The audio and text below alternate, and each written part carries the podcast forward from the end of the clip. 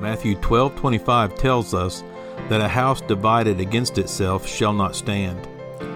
In Luke chapter 14 verses 52 and 53 it says this: For from henceforth there shall be five in one house divided, three against two and two against three. The father shall be divided against the son, and the son against the father, the mother against the daughter, and the daughter against the mother, the mother in law against her daughter in law, and the daughter in law against her mother in law. But what might surprise some is that Jesus is the divider.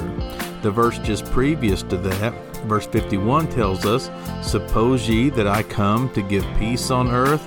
I tell you, nay, Jesus says, but rather division.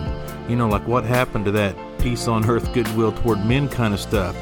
When you bring Jesus into any situation, there is automatic division between those who walk with the Lord and those who don't.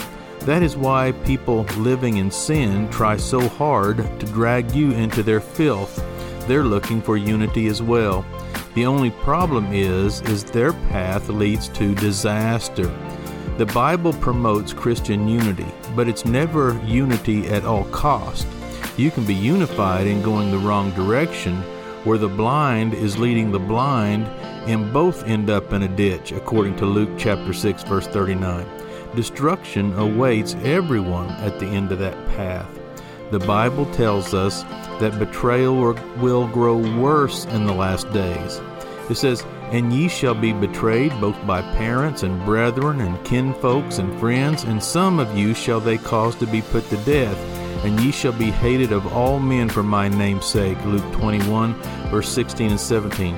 I've got enough enemies without having to worry about my own children plotting against me. I don't want my children killing me, but that is exactly what is going to happen in many families.